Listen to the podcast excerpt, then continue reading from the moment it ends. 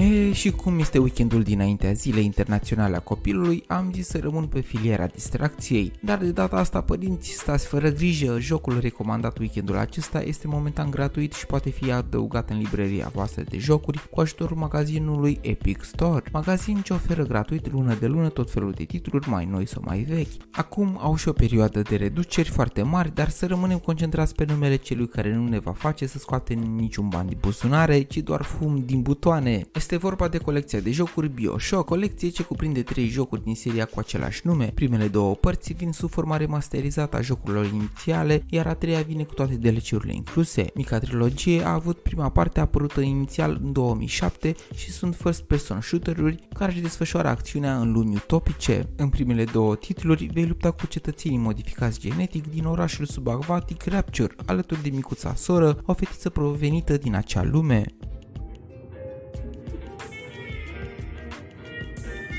For every choice, there is an echo. With each act, we change the world. One man chose a city free of law and God.